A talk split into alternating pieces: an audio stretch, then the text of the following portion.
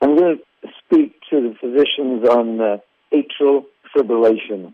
Atrial fibrillation is, is a, an arrhythmia, in common layman's term, palpitations. It's very common as we get older.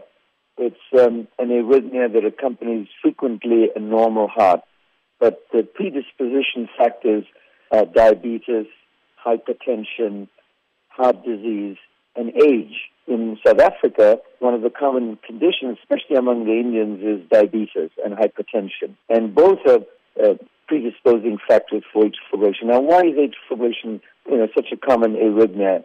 It's important because it predisposes to stroke. Patients often present with stroke, and um, one doesn't really know why until one investigates them further. Now, another pertinent topic at your discussion today will be sudden cardiac death. Can you tell us more about that? Sudden cardiac death is somebody who dies quite abruptly within one hour of the onset of symptoms. And frequently patients have had a heart attack, they're doing well, and then suddenly they drop dead.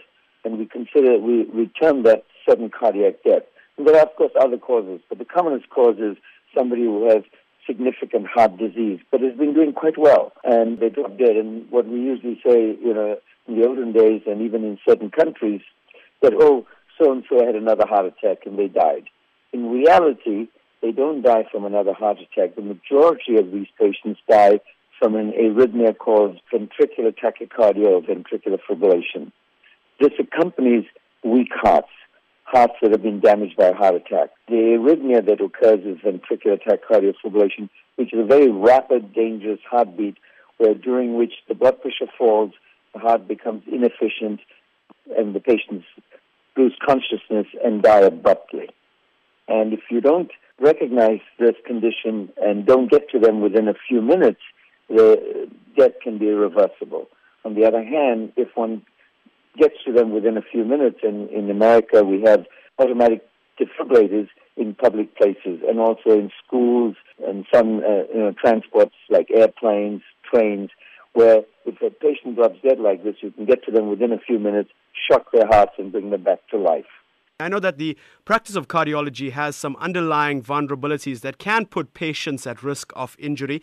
So, how important then is it, uh, if you can tell us, uh, that understanding the most common risks can be to help doctors? Sure. Prevalence of diabetes and hypertension is very, very common, especially among the Indians in South Africa.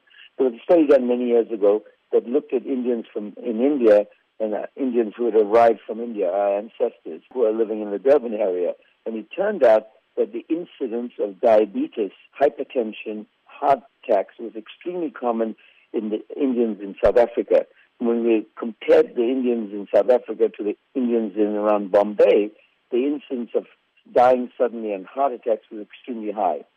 And so I think one of the things we need to do in South Africa, especially among the Indians, is to address these risk factors early and aggressively so that we don't end up having heart attacks and dying at a